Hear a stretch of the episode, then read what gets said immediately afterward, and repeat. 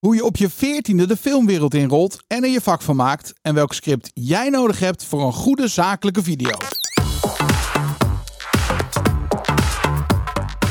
Roeland, welkom in de podcast Studio van Storyband. Daar zijn we weer. Leuk Daan, dankjewel. Waar denk je aan als ik zeg chameleon? Uh, dan denk ik aan de boeken van uh, meneer de Roos. Ik weet even niet meer hoe zijn voornaam is van die schrijver. Ik weet niet eens wat de schrijver is. Ja, uh, H. H. de Roos dacht ik. Oh echt? Ja, ik heb dat zo vaak gelezen, dus die kan me die titel nog wel herinneren. Maar het is interessant hè, dat je niet zegt, ik denk aan een dier in de dierentuin. Of in de natuur. Nee joh, nee. Maar ik denk aan het bo de boekenserie. Dat heb ik dus ook. Ja. Als ik chameleon hoor, moet, moet ik altijd denken aan Hielke en Sietse. Ja. En hun, uh, ja, dat simpele bootje.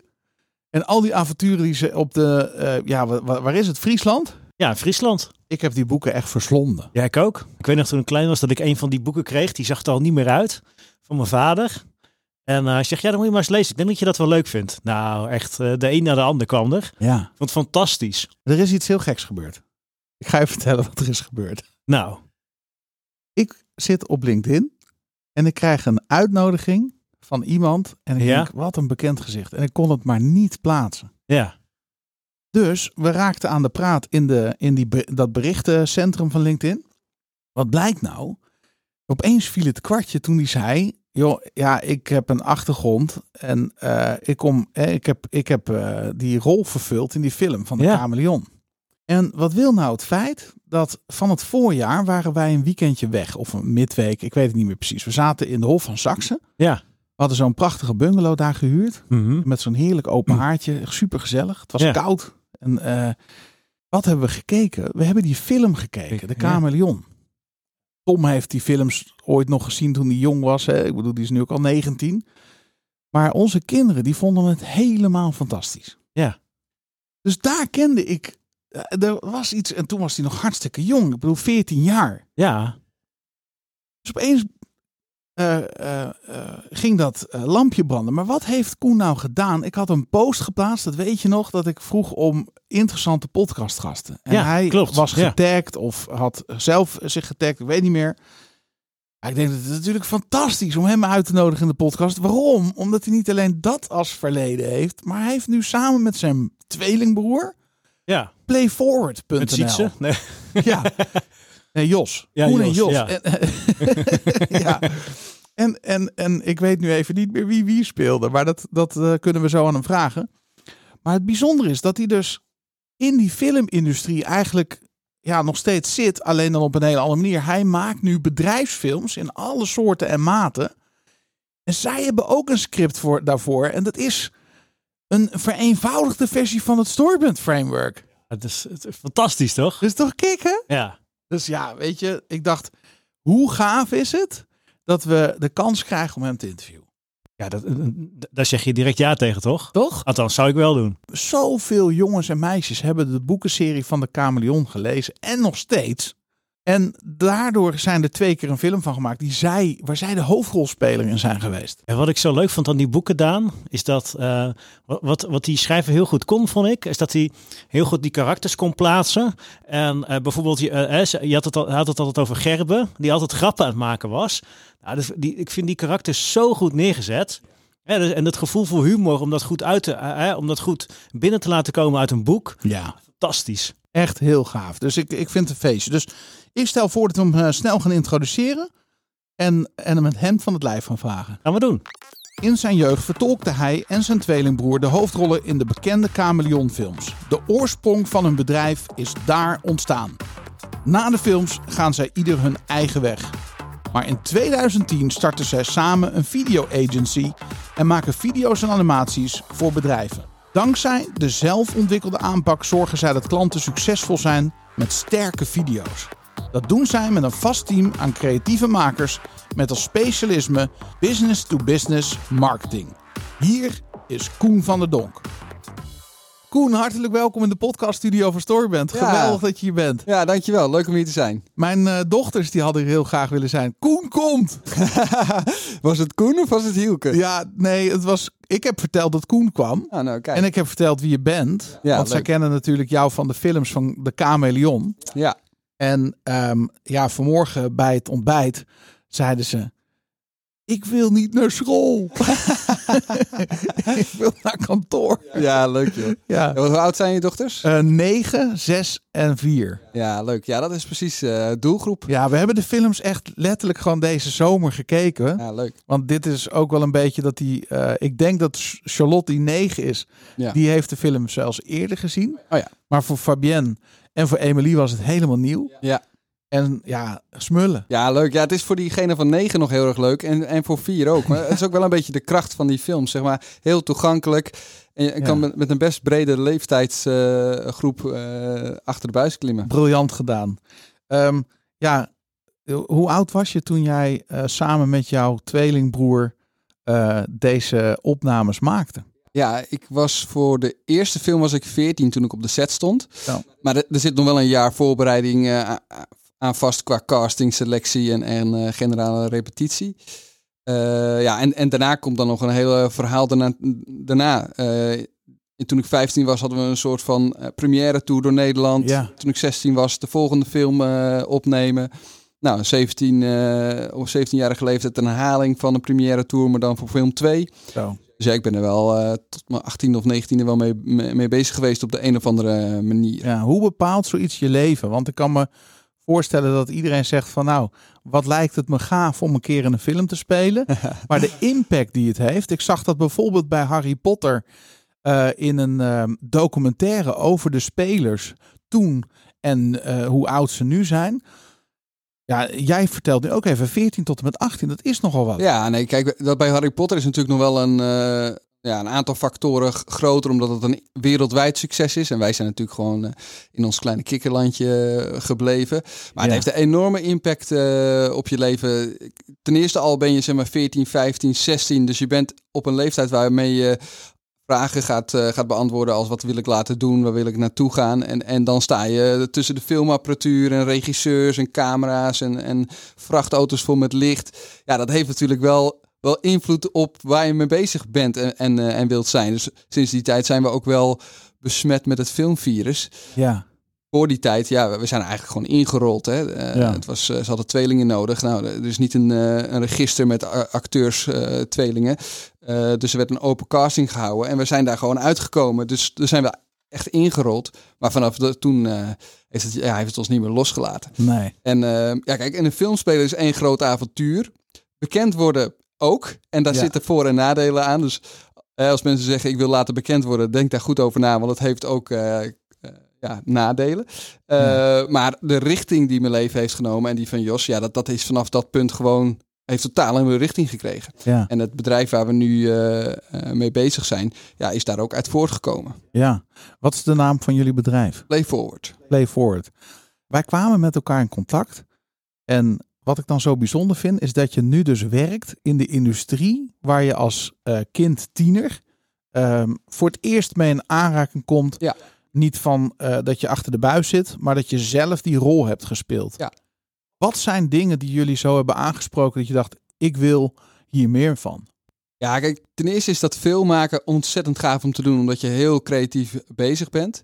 Eh, maar ook, eh, zoals ik zei, hè, na, nadat we die film hebben opgenomen, gingen we die première tour eh, doen. En dan mochten we ook een soort van zijdelings in de coulissen in de zaal meekijken. Maar wij keken niet die film, wij keken hoe die mensen die film bekeken. ja, die zaten erin, joh. Dat was, weet je, dat is echt magisch om te zien hoe iemand in zo'n verhaal wordt meegenomen. En, en ja, dat, dat is ook het idee van eh, ons bedrijf. Hè. We, willen eigenlijk ehm, met film verhalen vertellen waarmee je iets eh, teweeg brengt. Ja, Eh, fascinerend Ja. hè? Ik vind dat ook fascinerend. Dat je dus in de online marketing meet in seconden als het om aandacht Ja. van mensen gaat. zeker. We weten ook uit alle onderzoeken dat die aandachtsboog, die spanningsboog van mensen steeds korter wordt. Ja. Wanneer het gaat om websitebezoek of een ad kijken of een video kijken. Maar dan bij film. Wij kijken gewoon 90 Ja. tot 120 minuten en soms zelfs langer. eh, zonder dat we gaan dagdromen naar een film. Ja, nee, zeker. Ja, het staat heel mooi in je boek beschreven. Dat, dat je zo lang geboeid kan zijn door een verhaal. Ja, en, en daar zit natuurlijk een bepaalde, ja, ik noem het nu even wetenschap, maar het is misschien iets minder eh, eentjes en nullen. Maar er zit wel een bepaalde, eh, bepaald idee achter hoe, hoe dat tot stand komt. Eh, en en dat, ja, de kracht van een verhaal eh, heeft gewoon een hele grote impact op mensen. Ja. Eh, en het is ook wel logisch, hè? als je iets wilt overbrengen, dan ga je natuurlijk niet een soort van saaie informatiedump doen. Want dat, dat is logisch dat dat eigenlijk niemand aanspreekt. Nee. Je wil context hebben en je wilt een, een richting hebben, waar gaat dit naartoe? Dat trek je in het verhaal van iemand. Ja. Ehm, jullie maken bedrijfsfilms. Met name. Hè? Dat als containerbegrip. Ja. Eh, je, je kan misschien zo meteen wat meer vertellen over Sure. alle verschillende video's die er zijn. Ja. Ehm, met name in de B2B Klopt. sector. Ja. Business to business. Wat zie jij als de belangrijkste redenen waarom videocontent zo gruwelijk belangrijk is geworden in je marketingmix? Ja. Nou, er zitten wel een aantal elementen aan. Eentje hebben we eigenlijk al een beetje aangestipt. Dat, dat is dat eh, marketing is eigenlijk gewoon het vak van verhalen vertellen. Ja. In B2C zijn ze daar echt al eh, heel erg gevorderd in en he- heel erg goed in. In B2B is daar best wel een hele grote slag te slaan.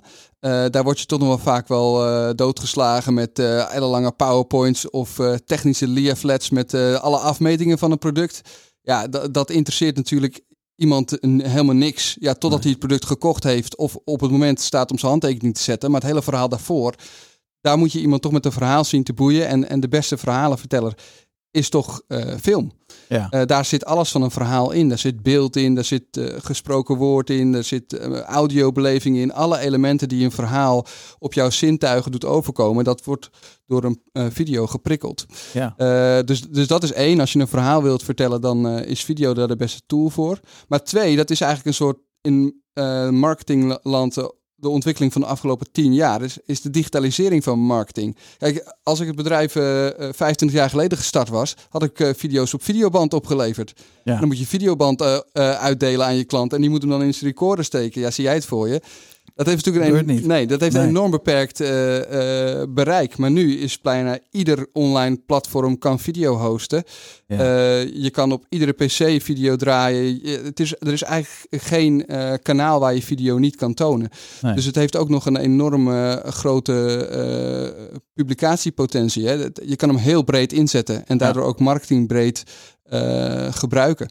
Ja, en, en dat is gewoon een, een tweede aspect die daar komt kijken. Ja, ja eh, interessant hè, want ehm, even terug naar die videoband. Ja. Stel dat dat nog zo was, Ja, dan was je bereik natuurlijk ook beperkt geweest. zeker. Ehm, nu kun je heel precies zeggen, ik wil een video creëren voor deze doelgroep en ik ga ook zorgen dat die gezien wordt door die doelgroep. De middelen zijn enorm toegenomen. zeker. Daarmee ook de concurrentie. Dus daarmee ook het belang van een hele goede video. Wat bepaalt nou dat je een hele goede video maakt? Ja, nou, dat is ook een, een hele interessante vraag. Eh, want inderdaad, wat je zegt is dat eh, eh, een video is een goed idee om in je marketing in te zetten. Maar betekent niet dat iedere video automatisch een groot succes is. Nee. Je kan ook gewoon hele slechte video's maken. En er zijn wel een paar basistips als denk na over lengte en zo. Hè.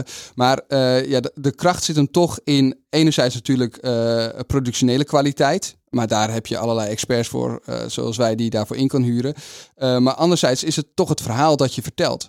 Ja. Je kan een flitsende video maken, maar als jouw boodschap niet resoneert met jouw doelgroep of niet op de juiste manier gebracht wordt, ja, dan eh zeg ze nou mooi gemaakt en dan blijft het daarbij. ja. Dus het is eigenlijk de combinatie van dat je goede kwaliteit video maakt met de juiste boodschap. Ja, Als je kijkt naar het Storybrand Framework. Ja. ehm, voor de uitzending hadden we het daar eventjes over dat jullie, ehm, nou je bent het boek aan het lezen, ehm, maar het framework ken je. Jullie hebben ook een framework. Klopt. En eigenlijk kan je dat best wel eh, op. eh, het- het is niet anders dan Storybrand. Maar jullie hebben een hele krachtige, eenvoudige versie om daar ook video mee te maken. Ja, zeker. Het was eigenlijk hartstikke leuk, want toen we voor eh, het elkaar voor het eerst spraken om die podcast voor te bereiden, toen vertelde jij over eh, Storybrand en, en dat framework, wat ik al enigszins kende.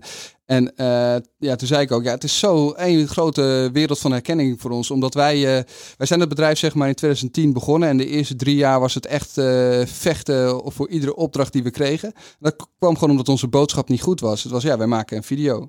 Punt. Maar dat wil je niet. Je wilt een video maken die impact maakt, die je doelgroep raakt. En ga mij eens vertellen hoe je dat doet. En eh, daar hebben wij dus eigenlijk onze eigen methode voor ontwikkeld, die eh, best wel veel raakvlakken heeft met Storybrand. En dat heeft hem te maken met, kijk, de kracht van een verhaal is dat je structuur geeft aan je informatie. Ja. Als de klant zelf moet bepalen wat wanneer belangrijk is, komt hij er niet uit. Dat moet jij voor diegene doen. Je moet hem structuur geven. Dus bijvoorbeeld onze matrix is heel duidelijk. Werk altijd met een kop, romp, staartopbouw, waarbij je heel goed begint, een sterke, korte boodschap in je romp hebt en dan uh, een opvolgingsmogelijkheid biedt in de staart.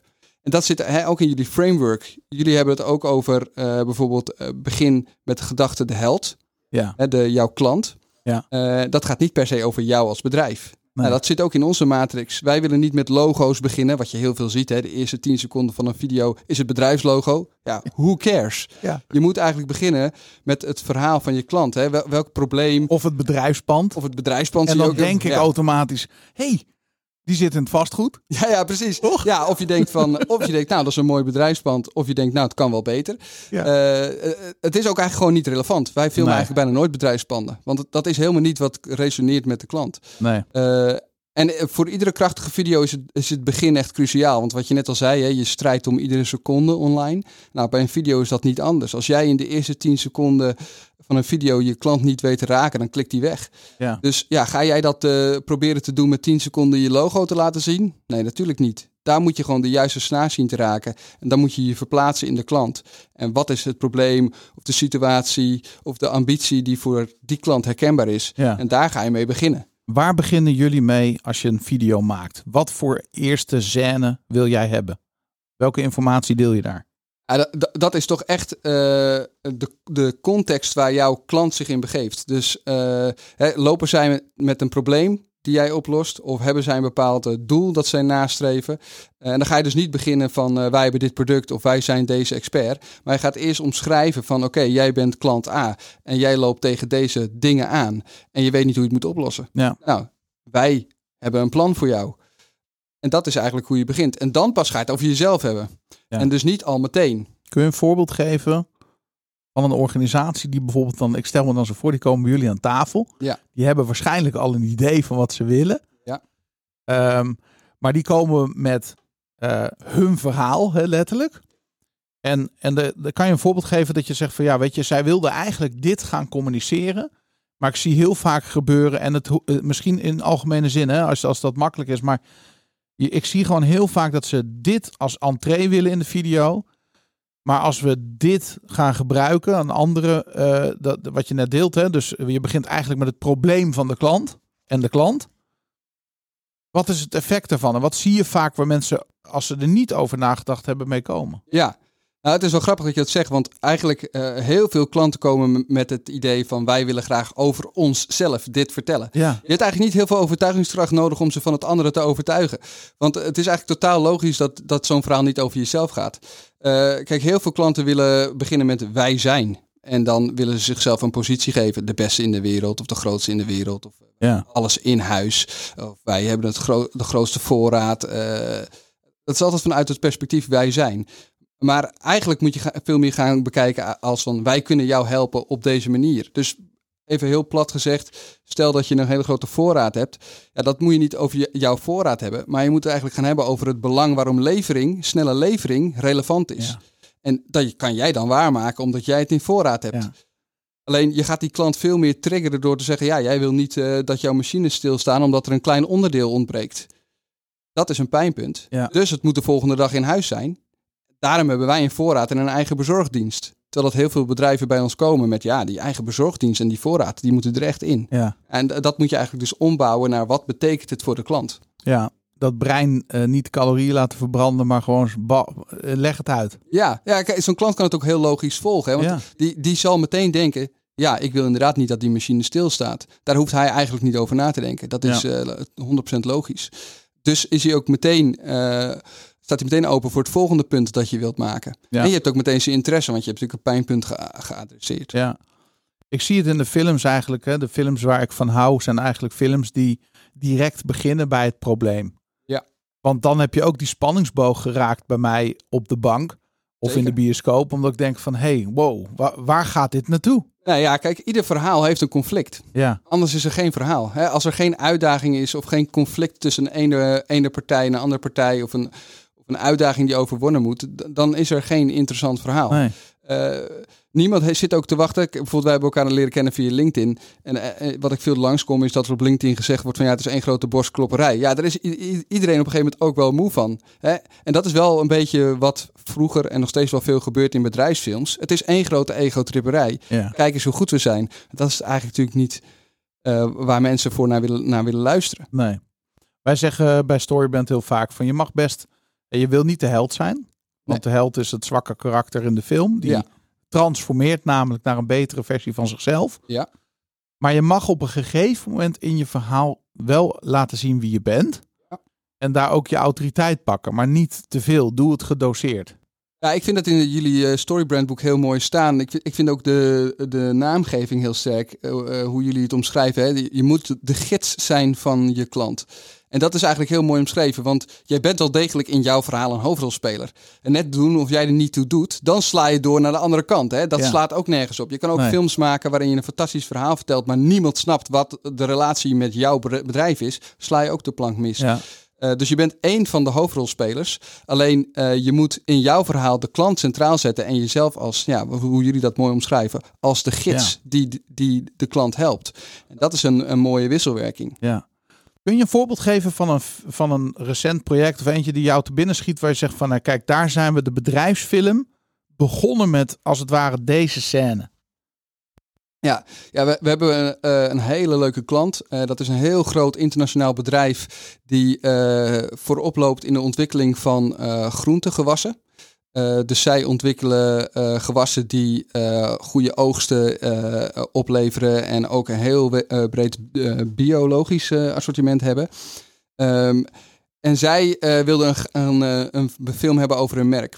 En hoe wij die film zijn begonnen is niet over dat bedrijf. Dat ze in 133 landen zitten. dat ze enorme productielocaties hebben waar ze het zaadje nog beter maken dan, dan, dan het al was.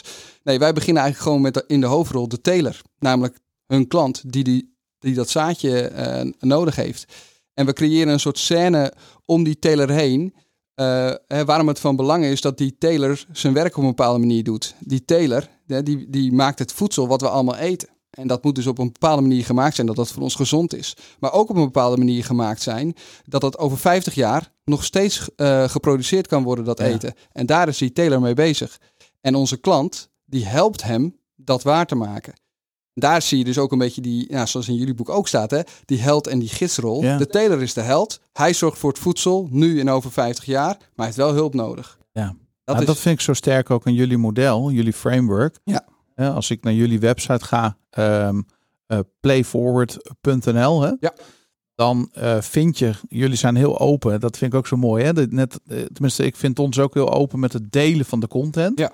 We geven gewoon alles weg. En in het geloof en de overtuiging dat mensen namelijk het niet zelf willen doen, maar zien van, oh, jij begrijpt hoe het werkt, dan moet ik bij jou zijn, help me. Ja. Dat gebeurt bij jullie ook. En jullie delen je kennis. Maar mensen gaan niet vervolgens zelf een bedrijfsfilm maken. Nee. Want ja, er komt meer bekijken dan alleen het delen van die kennis. ja, zeker. Op jullie website playforward.nl. En de luisteraar, ik moedig je ook echt aan om daar naartoe te gaan. Eh, kijk desnoods even in de show notes. Maar daar staat jullie framework. Ja. En in dat framework zie ik ehm, die, die hele duidelijke, ja, jij noemt het kop, romp, staart. Hè? Ja. Maar er staat ook bij wat de kop is, wat de romp is, wat de staart is. Neem ons even mee door jullie model. Ja. Ja, dus eh, je moet eh, dus ieder verhaal op een bepaalde eh, manier opbouwen om te zorgen dat je je doelgroep meekrijgt in wat je te vertellen hebt. Eh, daar zit die kop, romp, staart in. En eh, ieder deel heeft dus ook een heel duidelijke functie wat je wilt bereiken. Eh, dus de kop heeft als functie om te prikkelen. Daar moet je eh, de eerste interesse die die klant mogelijk voor jou heeft, moet je zien eh, te borgen. Die moet je zien aan te wakkeren, zodat hij meer wilt weten. Dus daar moet je heel duidelijk eh, de waarom-situatie eh, schetsen. Hè? Dus de context, het speelveld waar die eh, eh, klant in opereert Ja. en waar hij tegenaan loopt. Dat zit in die kop. Dus met dit voorbeeld wat ik net omschreef, die teler die moet voedsel produceren wat gezond is en wat duurzaam is.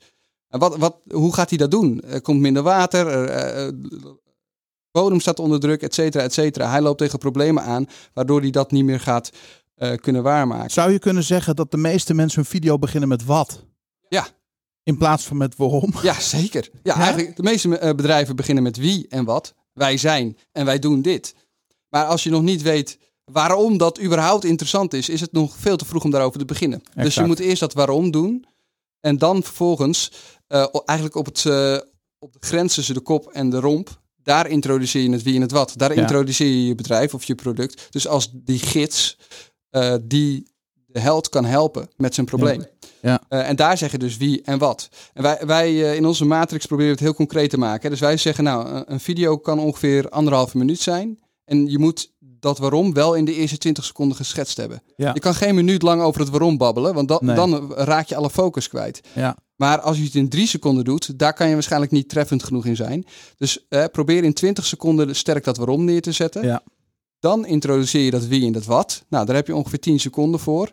Het is, nog geen, uh, het is hier nog niet de plek om hier heel erg uitgebreid te zijn. Je moet gewoon even het zaadje planten dat jij diegene bent die de klant kan helpen. Ja. En dan komt de romp, de romp. En die heeft eigenlijk de taak om uh, te bewijzen en te onderbouwen hoe jij dan uh, die klant kan helpen. Ja. En dat kan ongeveer een minuut zijn.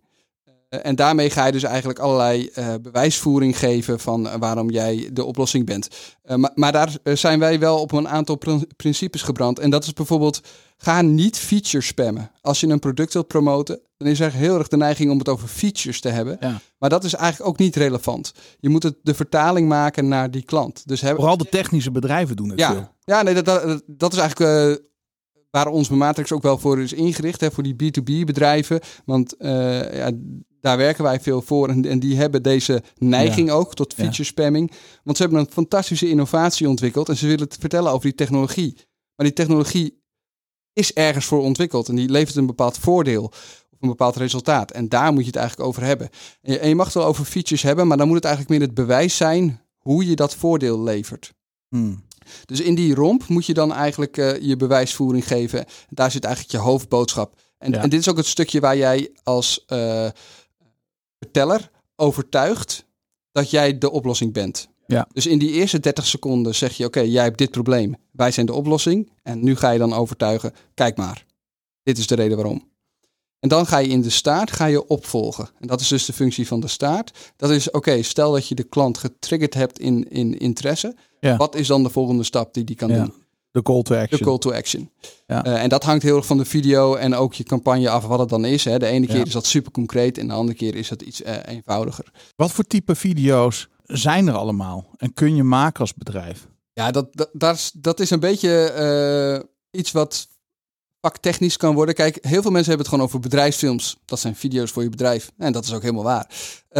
Maar als wij het meer over bedrijfsfilms hebben, dan hebben we het echt over de films die jouw bedrijf presenteren, ja. uh, jouw merk uh, promoten. en wij onderscheiden eigenlijk binnen videomarketing drie communicatieniveaus waarop jij video in kan zetten. Je kan op merkniveau communiceren, dus dat gaat over het opbouwen van jouw merk. En daar moet je eigenlijk op emotie, op gevoel, op je grotere verhaal gaan zitten. En daar horen we dus bijvoorbeeld je kan ook op productniveau gaan communiceren. En dan heb je dus eigenlijk over de producten of diensten die je levert, de ja. oplossingen. Nou, daar vallen type video's in als promotiefilms of productdemonstraties, ja. uh, klanttestimonials. Uh, en dan heb je nog het derde uh, communicatieniveau, dat is organisatie. En dat is eigenlijk alles wat niet direct met je product en je merk te maken heeft. En dat is veel relationeler. dus dat kan bijvoorbeeld een, een aftermovie zijn van je event of een webinar of een vlog. En daar is eigenlijk veel meer het doel om die klantenbind, uh, je, de binding met je klant te onderhouden. Ja. En daar zie je ook dat bijvoorbeeld de uh, kwaliteit van je video's iets naar de achtergrond verdwijnen. Ja. daar mag het ook iets meer self-made zijn. Ja, mooi. Dat is wel een hele mooie opbouw trouwens. Want A, iedereen herkent denk ik wat jij zegt als luisteraar. Ja, bedrijfsfilms, ja. Hè? het containerbegrip. Ja. Maar jij, jullie zien het als drie niveaus. Um, als je het dan hebt over uh, social media, ja. een video die je daar gebruikt, ja. geldt die anderhalve minuut met name daar? Of zeg je nee, tijd van een film is enigszins rekbaar? Uh, dat is een hele goede vraag. Uh, het is enigszins rekbaar. rekbaar. Wij zeggen eigenlijk ook altijd de ideale lengte bestaat niet. Wij krijgen heel vaak de vraag van ja, wat is nou de ideale lengte? Ja, die, die bestaat niet. Het hangt ervan af waar je de film precies gaat inzetten. Trouwens ook van je boodschap die je te vertellen hebt. Ja. Eh, sommige boodschappen laten zich helemaal niet vangen in anderhalf minuut. Daar heb je net even wat meer de tijd voor nodig. Maar op social media is het natuurlijk wel een, eh, een voorbeeld van kanalen waar de aandacht heel vluchtig is. Eh, ja, als je daar merkboodschappen wilt neerzetten, eh, zou ik eerder aanraden om dat in 30, 40, misschien 60 seconden te doen. Ja, Eh, max een minuut. Ja, max een minuut, Ja. maar, niet, maar niet heel veel langer. Dan kan je veel beter zorgen dat je een serie video's hebt, waarmee je dus regelmatig Ja. onder de aandacht komt, in plaats van één lange video die je één keer post. Ja.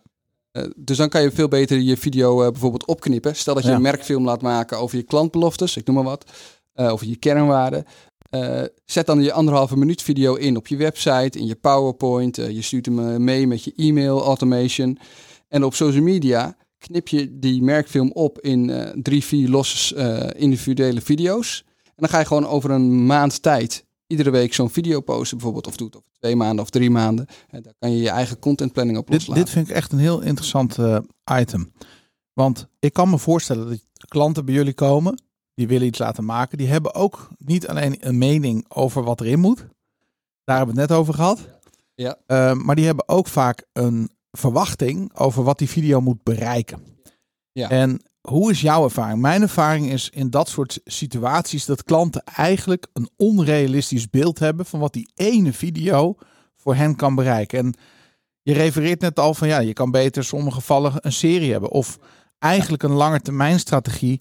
Hoe ga je content, videocontent regelmatig in, inzetten? Hoe, hoe, eh, beleef jij, hoe beleef jij dat? Hoe, wat zie jij daar Ja. gebeuren en wat is je advies? Nou, eh, een element van videomarketing eh, wat heel belangrijk is en vaak vergeten wordt of, of niet genoeg aandacht aan besteed wordt, is: oké, dus je hebt die video gemaakt, je bent er super trots op en hij zegt waanzinnig goed. Maar dan begint het voor jou als klant eigenlijk pas. Want dan moet jij hem gaan inzetten in Ja. je marketing. En eh, daar eh, zien wij best wel wat gemakzucht. Dus eh, daar wordt dan een video op YouTube upgeload en overal wordt het linkje geplaatst en dan wordt er gezegd, kijk de video. Ja, dat is niet meer hoe mensen tegenwoordig video's Nee. consumeren op de verschillende kanalen. Dus eh, ja, een hele goede video maken die jouw klant raakt is stap 1. Maar eh, het gaat ook pas echt impact maken als je hem op de goede Ja. manier inzet. Het is hetzelfde als, eh, ehm, nou, wij hebben die films gemaakt, die bioscoopfilms. Ja, als die in één of twee bioscopen te zien was, omdat de distributeur twee bioscopen gebeld heeft, had het natuurlijk nooit een succes Nee. geweest. Hè, dus dat geldt hier ook. Je moet wel het Wat een publiek... goed voorbeeld zeg. Ja, je moet wel het publiek vinden voor jouw video. Dus dat betekent ook dat je hem eh, marketingbreed moet inzetten. Geoptimaliseerd voor de verschillende kanalen. Als jij weet op Instagram kijken ze, hè, kan bijvoorbeeld Insta Stories, is maar 15 seconden. Dat is één videootje op Insta Stories. Ja, dan moet je wel een 15 seconden versie van jouw filmpje hebben. Eh, en daar kan je er best zes of zeven dan Ja. plaatsen. Op je website mag je wat langer. Maar dan moet je hem natuurlijk niet helemaal onderaan een pagina Nee. zetten. Hij moet bovenaan de pagina Ja. staan. En geëmbed op je site, niet in een linkje. Hetzelfde geldt voor in de inzet in e-mails. Eh, de succes van een video is enerzijds de, de video zelf en anderzijds wat je Ja, ermee de doet. distributie. De ja. distributie. Ja, en, en daar zien we toch nog best wel veel, eh, ja, ook veel Ja. fout gaan. Beginnen jullie eigenlijk ook altijd daar met het einde voor ogen van hey beste klant, leuk dat we die video gaan maken, maar waar ga je hem gebruiken? Eh, hoe vaak wil je hem gebruiken? Wat is je doel? Wat is je verwachting? Want eh, er zijn natuurlijk ook van één video kan je ook meerdere toepassingen maken. Bijvoorbeeld een achtergrondsfilm op een groot scherm op een beurs. Tot en met eh, de film die je wil laten zien als klanten bij jou zitten te wachten voordat ze bij een afspraak zijn. Eh, mobiel. Zeker, zeker. Kijk, wij zeggen eigenlijk altijd optimaliseer die video voor de verschillende kanalen. Nou, bijvoorbeeld, je gaf net een, voor, een voorbeeld als een, eh, van een beurs. Ja, daar moet je bijvoorbeeld wel zorgen dat je ondertiteling met je video mee laat lopen. Want op een beurs staat Niemand vaak... hoort dat. Nee, niemand hoort dat. Hè. Er staat vaak geen audio aan. Daar zou je ook knettergek van worden op een beurs. Ja. Eh, dus daar moet je wel zorgen dat iemand dan eh, hem zonder audio mee kan krijgen. Op social media, ja, daar moet je hem bijvoorbeeld vaak square of verticaal maken, een staande video. Eh, dus als wij willen weten hoe wij die video zo moeten opleveren dat die naadloos past in de marketing van de klant, moeten we wel eerst weten waar ze hem gaan inzetten. Ja.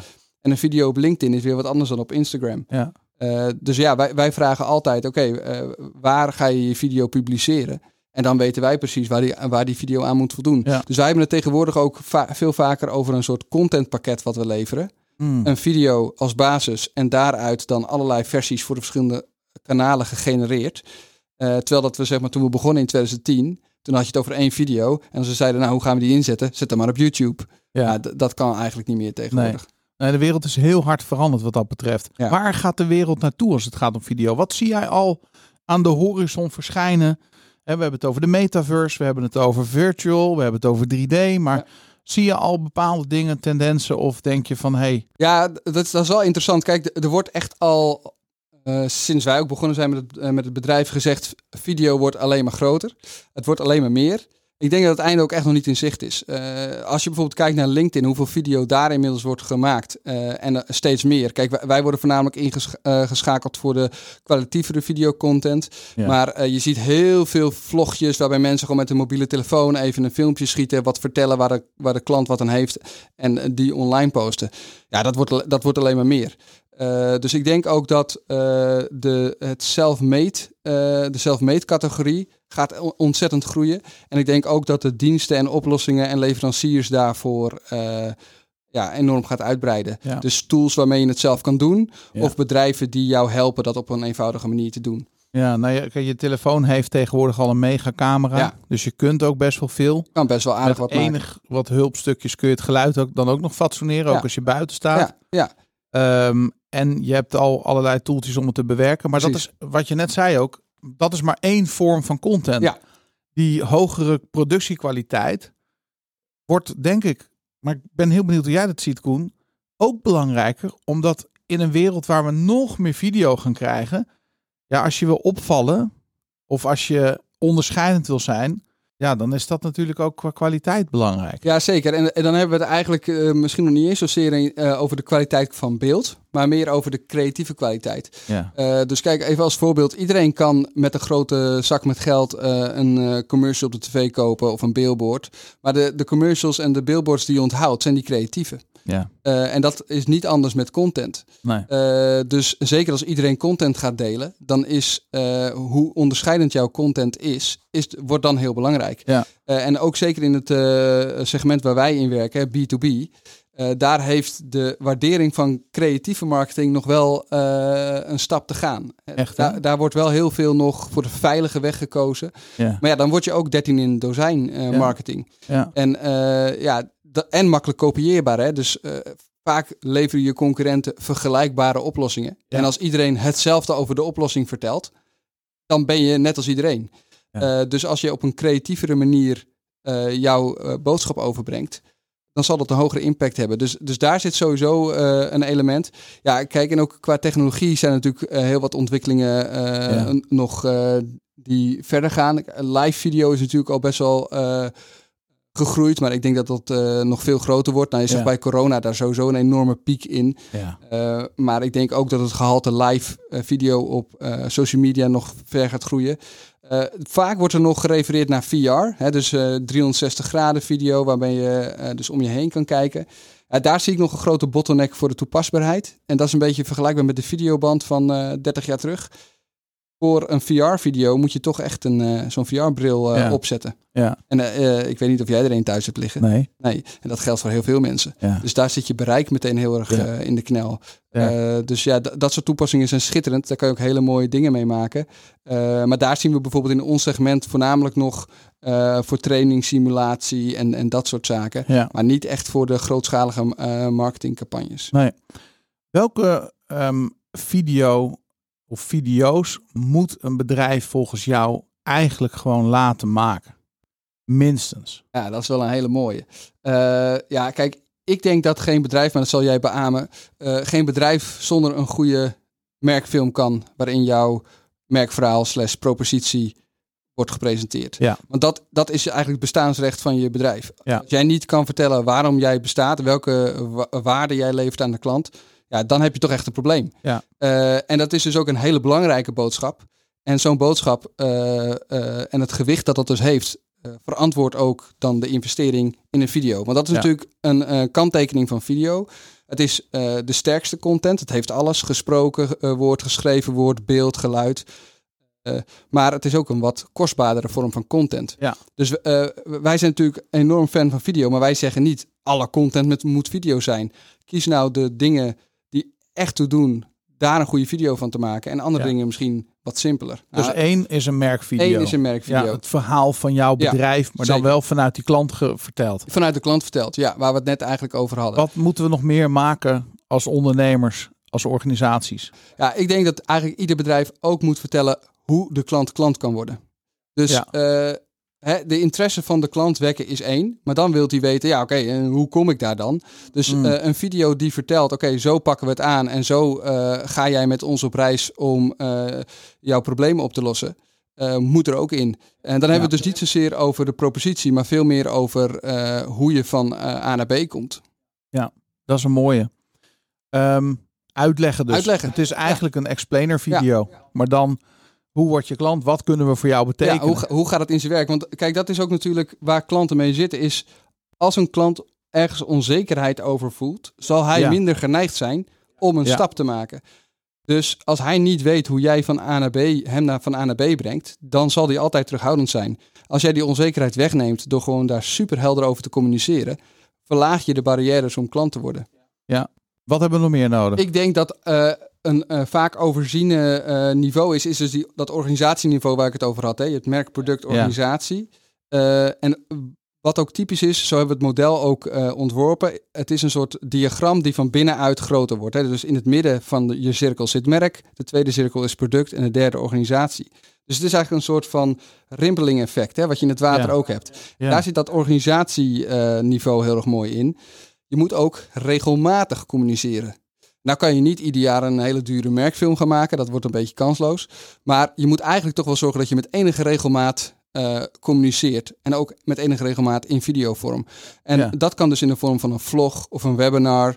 Ehm, dat soort content waarmee je eigenlijk kennis deelt, wordt denk ik ook steeds belangrijker. En Ja. dat is dus ook eh, content die iets minder complex hoeft te zijn. Dus waarbij je bij een merkfilm alles uit de kast haalt. Bij een vlog ja, gaat het veel meer om de inhoud. Ja. En kan een, een self-made video ook al heel veel doen. Alleen één vlog is geen vlog. Hè, dus Nee. eh, dat zal jij ook met je podcast hebben. Als je één podcast gehad had, had je nou niet Heb de best beluisterde podcast geweest. Je moet echt een serie aan, aan vlogs eh, of webinars maken. Eh, dus ja, daar denk ik dat er ook een, eh, grote slag te slaan is. Zeker ook voor B2B bedrijven. Omdat een aankoop in een B2B eh, segment is vaak best wel een grote stap. Ja.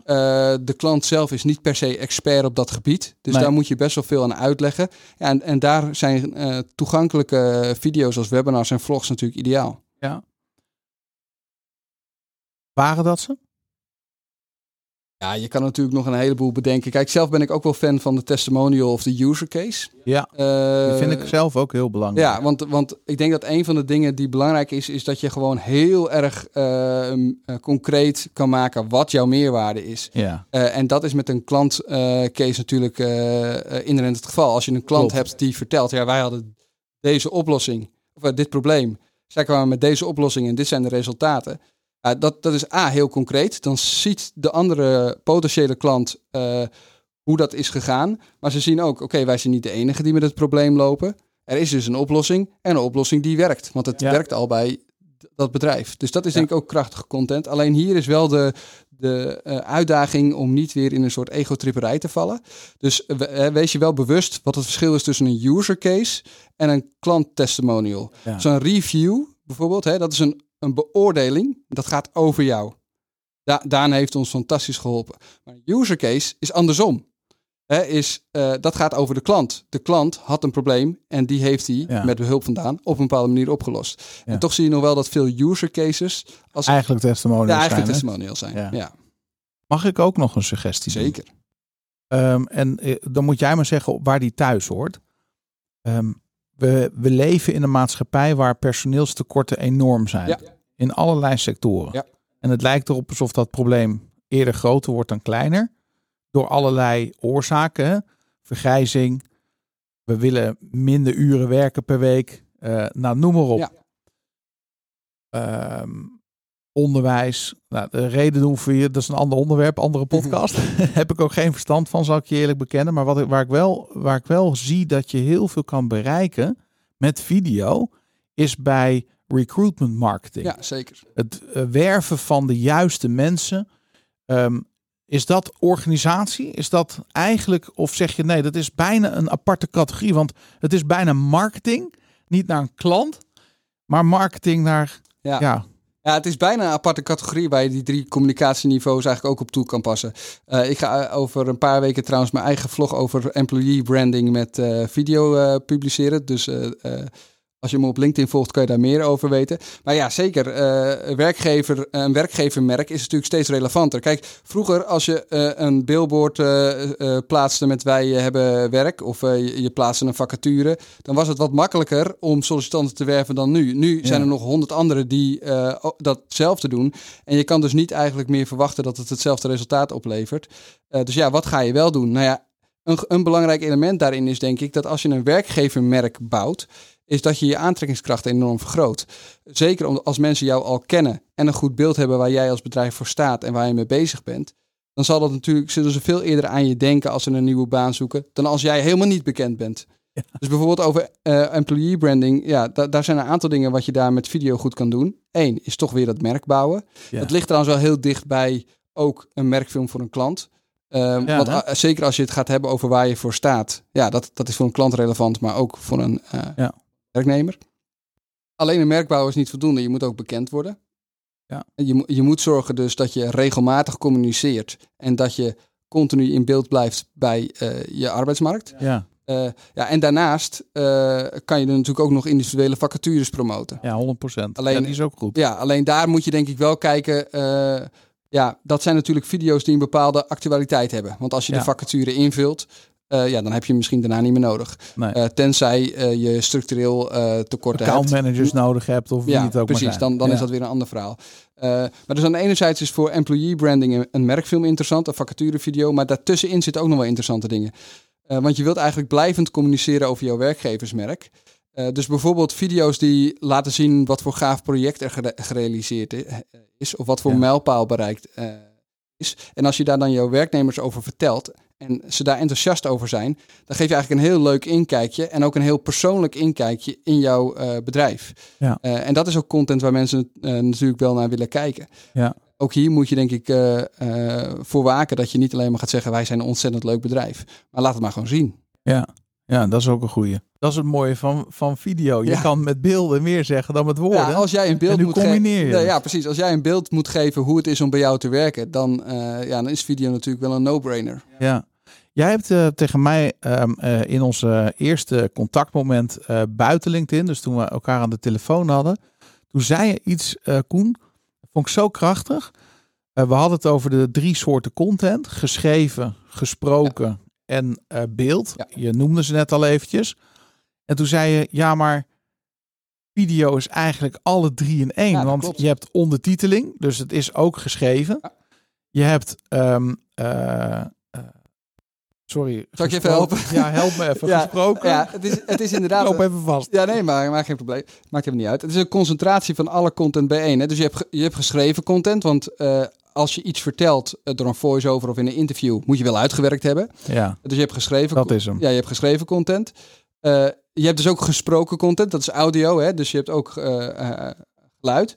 En je hebt natuurlijk beeld. Dus het, het, het is foto's, illustraties als je animaties maakt, Ja, infographics maakt. Het is beeld, het is geluid, het is geschreven woord. Dus dat is ook waar we het over hadden. Hè? Dus eh, ik zei van, wij leveren vaak een contentpakket waarbij je niet meer één video levert, maar eh, een video met allerlei spin-off content. Je, kan uit die video nog zoveel meer halen. Want als wij in, in, in 90 seconden, eh, zeg maar dat zijn pak een beetje 180 woorden, de kern van jouw merkverhaal neerzetten. Waarom zou je dat alleen maar in video laten, laten bestaan? Pak die 180 woorden en je hebt een heel mooi eh, merkverhaaltje staan. ja. Breid hem nog wat uit en je hebt een mooie blog.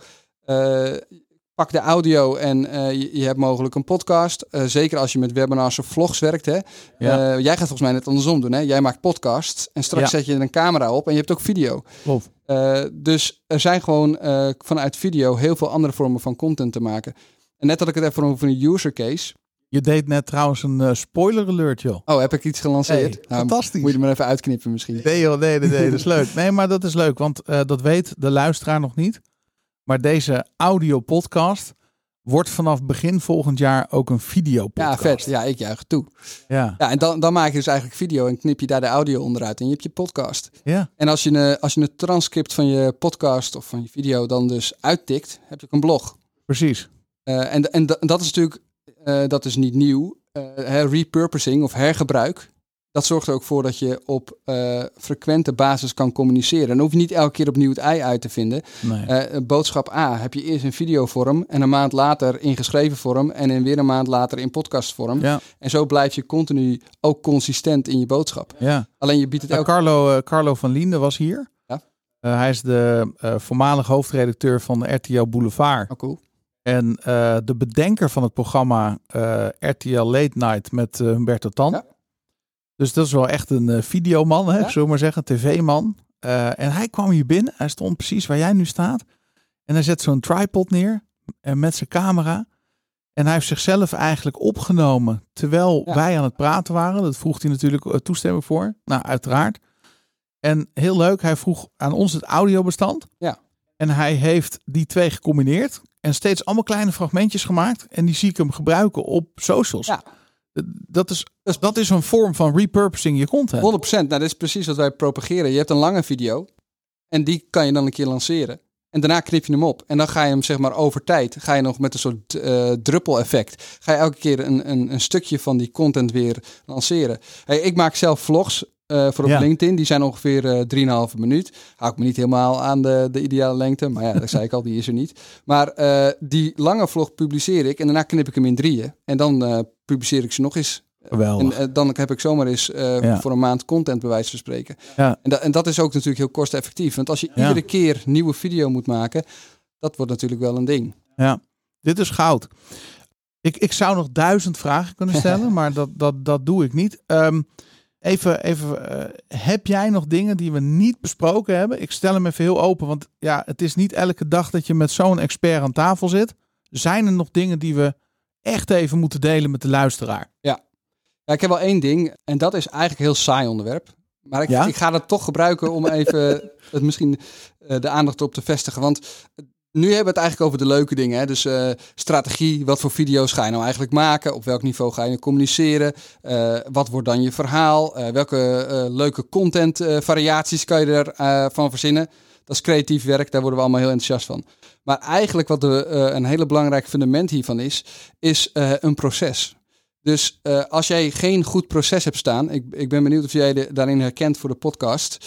Je moet op een gegeven moment een soort stramien hebben hoe je dit op een eh continue basis, basis kan produceren. 100 procent. Want als je elke keer opnieuw moet bedenken hoe je zo'n gouden video maakt, dan ben je eeuwig bezig. Gaat niet. Nee, dus eh, dit is voor video, maar eigenlijk geldt dat voor content in het algemeen.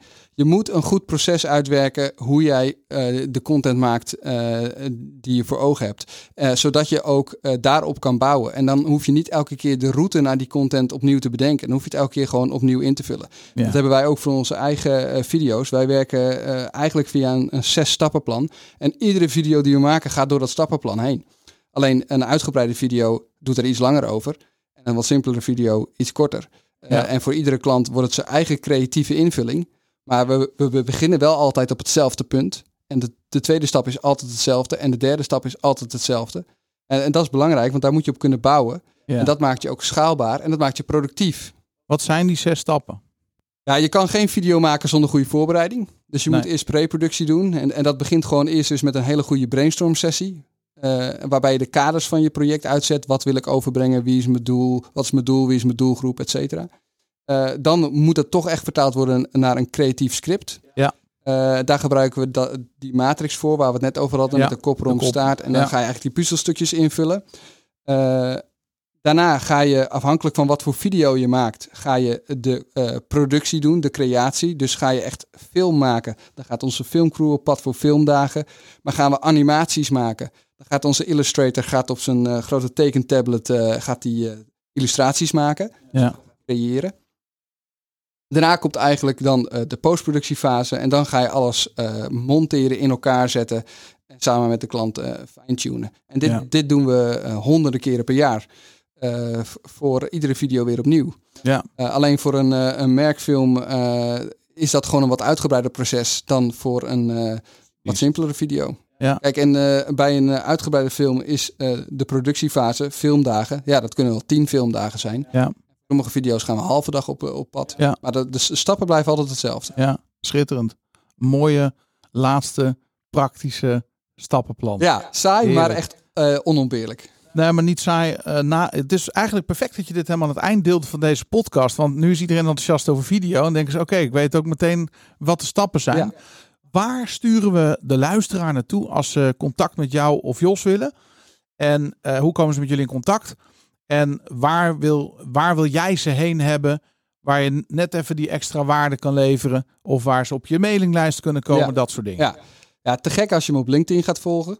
Ja. Want daar eh, proberen we eh, eigenlijk wat wij nu bespreken ook in allerlei verschillende vormen eh, met geïnteresseerden te delen. Ja. Zeker als je wat nieuw op het vakgebied van video bent, zou dat een heel goed startpunt zijn. Want daar krijg je gewoon allerlei leuke inzichten en, en dingen mee. Ben je al wat verder in wat je wil of je interesse, ga dan zeker even naar de site, playforward.nl. Daar vertellen we over onze vier bouwstenen, waaronder dus proces eentje is. Eh, en daar kan je ook allerlei voorbeelden zien en eh, wat we voor anderen hebben gemaakt. Dus ja, ik denk dat dat een logisch startpunt is. Eh, ja, en, en een mailtje of een DM'tje is natuurlijk altijd zo gedaan. Nou, mooi. Wat is je mailadres? Koen.playforward.nl Met een Nou. K. Koen met een K. Ja. Koen, de laatste vraag die ik aan elke gast stel in de podcaststudio is: welk boek heb je recent gelezen of ben je aan het lezen? Maar dat mag ook een TED-talk zijn, een, iemand die we moeten volgen op social. Eh, iets van waarde Ja. waar we allemaal wat aan hebben. Ja, leuk. Ja, ik ben dus nu in jouw boek bezig. Eh, en ja, daar zie ik zoveel raakvlakken met mezelf. Dat zou ik zeker ook een ander niet willen onthouden. Eh, en op LinkedIn volg ik zelf Chris Walker. Dat is een Amerikaans bedrijf. En dat is eigenlijk een uitdrager van demand generation. Eh. En dat is eigenlijk een, eh, een ontwikkeling in marketing eh, waar vast anderen ook al bekend mee zijn. Die gaat het veel meer over, je moet eigenlijk niet de vraag uit de markt halen, maar je moet vraag creëren voor jezelf. Dus Heerlijk. een totaal andere benadering eh, van marketing. En eh, Chris Walker maakt daar hele leuke video's van op LinkedIn. eh, die je even aan kan zetten, even kennis opsnuiven en dan ben je weer geïnspireerd. Gaaf. Ja. Oh, die ga ik zeker volgen. Demand Generation. Ja, Chris Walker. Ja, demand generation. Ja. Demand een, Generation, ja. leuke kijk op hoe je met marketing bezig kan zijn. Dankjewel. Ik wil je hartelijk bedanken voor je komst naar de studio. Ik vind het echt geweldig om je ook even in levende lijf ontmoet te hebben. ja, jij ook En- bedankt voor de en wat uitnodiging. gaaf. En, en laten we een foto maken voor mijn dochter. Ja, doen we, doen we. Alright. En tot de volgende keer wat mij betreft. ja, laten we dat doen. Worstel jij met de boodschap van jouw bedrijf? Is het lastig om uit te leggen wat jullie precies doen? Of is je recente marketingcampagne geflopt? Is het tijd om je website een opfrisbeurt te geven? Of heb je moeite om nieuwe leads te krijgen en is je marketing eerder een hoofdpijndossier dan een feestje? Heb jij een eenduidige boodschap nodig voor je team? Nou, als dat zo is, help deze tweedaagse workshop je om een heldere boodschap te creëren waar klanten op reageren. De Storybrand tweedaagse workshop in het Atrium Meeting Center in Amsterdam op de Zuidas op 8 en 9 november is voor bedrijven die werken in de B2B en de B2C. Denk aan financiële adviseurs, techbedrijven, makelaars, dienstverleners, fabrikanten, banken, grootbedrijven, consultants, start-ups. Je kan het zo gek niet bedenken. We hebben ze al in onze workshops gehad. Het is tijd om je boodschap te verduidelijken en een plan te maken. Dus bestel vandaag nog je ticket, volg de workshop en krijg duidelijkheid en inspiratie. Ga naar storybrand.nl en boek vandaag nog je ticket.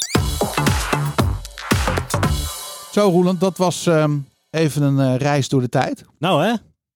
Leuk hè? Ja, heel leuk. Inspirerend. Wat weet hij ontzettend veel van video. Ja, dat viel mij ook op. Ik moet je bekennen dat ik nog steeds wel eens het idee heb: video is video. Maar hoe langer die over praat en hoe meer je erbij stilstaat, hoe meer je voelt. Er is echt veel te halen met video in je marketing als B2B bedrijf. Ja, zeker. Tuurlijk weet je dat. Je weet dat, eh, volgens mij is het uit mijn hoofd, video wordt vier keer meer geopend dan een afbeelding. Ja, En daar zit natuurlijk ook alles in. Maar toch, door, Ja. je wordt er weer eventjes eh, zo eh, met beide benen op de wereld gezet. eh. Als je met Koen praat, heb je meteen zin om video's te maken. nou, 100 procent, ja. Toch zijn er ook een hoop mensen die een hekel hebben om voor die camera te gaan staan. Ja, daar had hij het over, hè. Dat, Ja. juist, dat is altijd een hele lastige inschatting. Ja, Wat zei hij daar nou over, Daan? Dat het, hey, juist als ze denken, oké, dit, dit is een makkie, dan is, het, is dat het niet. En andersom, volgens mij. Ja, nou dat, dat herkennen wij natuurlijk ook wel. Dat mensen zich vaak eh, overschatten als het gaat om video. En dan loopt het toch stroef. En de mensen die juist een beetje onzeker zijn. Ja, op een gegeven moment hebben ze een swoon te pakken. Hangt ook echt van de cameraman af. En de, en de mensen die eh, eh, het werk met je doen als regisseur. Als het een wat grotere productie is. Maar dat helpt enorm. Ja, klopt. Ja. Je moet je even senang gaan voelen voor die camera. Ja, en ik denk wat, wat, wat hun nou uniek maakt, vind ik, Daan, althans wat mij opvalt, is eh, dat ze zich heel erg eh, zijn gaan verdiepen in dat proces. Hè. Dus eh, hoe moet je nou een goede video maken? Uit Ja. welke elementen bestaat die? Ja. En dan kun je nog de, hè, de, de goede apparatuur hebben of de creatieve mensen. Uiteindelijk gaat het, gaat het vooral ook daarom. Ja, ik denk ook dat als wij kijken naar Storybrand. Wij maken echt veel gebruik van video. We investeren zwaar. Ja, klopt. We hebben onze online training natuurlijk professioneel laten ontwikkelen. Ja, Dat was al een hele klus van een paar dagen lang op locatie met eh, alle apparatuur, alle mensen die erbij betrokken zijn. Maar het is wel echt een topproductie geworden. Ehm, dat is denk ik ons eerste videoproject zo'n beetje. ja klopt en wij wel. kiezen er eigenlijk voor om alles te documenteren met video. Want als jij en ik eh, onze tweedaagse doen, 8 en 9 november, is er ook weer een videoman, is er ook weer een fotograaf. We nemen daar echt de tijd voor. Ja, maar je, je- ja, ik vind het ook wel logisch. Eh, in deze tijd moet je wel. Ja. Ja, maar goed, je kan het natuurlijk op een beetje een low-key eh, manier doen. Je kan het ook echt professioneel aanpakken. Ehm, ik ben wel blij dat we die keuze hebben gemaakt. Hoe vaak wij wel niet te horen krijgen. Ik zag die video en toen dacht ik, dan moet ik het doen. Ja, ja je, hebt, eh, je hebt die uitspraak van vroeg gedaan van hè, een, een plaatje zegt meer dan duizend woorden. Nou, volgens mij zegt hè, een video weer meer dan duizent plaatjes. Ja, ah, dat is scherp. Zo, eh, zo denk ik Die altijd. tover jij zo even uit je oog goed. Ja joh, ja, hoppatee. Ja, Ja, je hebt wel gelijk, want het is natuurlijk gewoon... Als ik even naar mezelf kijk online... Zodra het een videootje is, ga je toch eerder kijken. ja, het- ja het, is, het, het is ook wel... ehm, we zeggen natuurlijk bij Storybrand hoe ontzettend veel verschillende eh, marketingboodschappen krijg je nou per dag binnen. En met zo'n videoboodschap, ja, het, het is toch even lekker hè, want je, je brein wordt goed geprikkeld. Ja. Hè, dus het is hè, misschien een beetje voor de, ja, de luie content zou je kunnen zeggen. Ja. Hè, niet op een, op een slechte manier. Ja, het heerlijk consumeren natuurlijk. Nou, het is wel waar. Ik heb soms een, stapel boeken liggen. En als je dan s'avonds moe bent en op de bank zit, is het toch verleidelijker om de afstandsbediening te pakken en de tv aan te zetten. Tuurlijk, ja. Het, het is makkelijker, het glijdt er makkelijker in dan een boek. Daar moet je even toe zetten. Ik moet Ja. wel zeggen dat ik altijd, ik weet niet hoe jij het ervaart, als ik dan toch kies voor een boek, ga ik daarna met meer, ehm, dat, ja, eh, met een beter gevoel naar bed dan dat ik iets heb gekeken. Meestal, eh, het hangt een beetje vanaf wat je kijkt natuurlijk. Hè? ja. Maar een boek verzadigt je soms wel meer. Ja, ik, ik, nou, ik heb ook wel eh, sommige boeken die, die zetten mijn brein zo ontzettend aan. Dan, dan kan ik er daar niet meer slapen. Omdat ik gewoon helemaal geactiveerd ben. Ja, dat is waar. Maar even terug naar de video. Je hebt gelijk. Het consumeert heel makkelijk. Ja, Hey, ik vond het echt weer, eh, ja, wa- waar we mee begonnen, gaan we mee afsluiten. Eh, Koen, bedankt dat je er was, want dit, dit was echt goud. ja het was, eh, Heerlijk waardevol. ik wil er nog één ding over kwijt, Daan, als dat kan in de tijd. Nee, nee dat kan niet. Nee. ja, we moeten door. Nee. Nee, wat, ik- als je ook op hun website kijkt, ik vind dat met het script wat zij weergeven, hè, dus hoe zij te werk gaan, ik vind dat ze zo duidelijk communiceren. Dat is natuurlijk ook wat we vanuit Storyband zeggen, kies voor die duidelijkheid. En daarmee maak je je echt uniek. Fantastisch hè? Ja. Top man. Hey, dankjewel eh, Roeland. Eh, volgende week zijn we er weer. Yes, Tot volgende week. tot volgende week.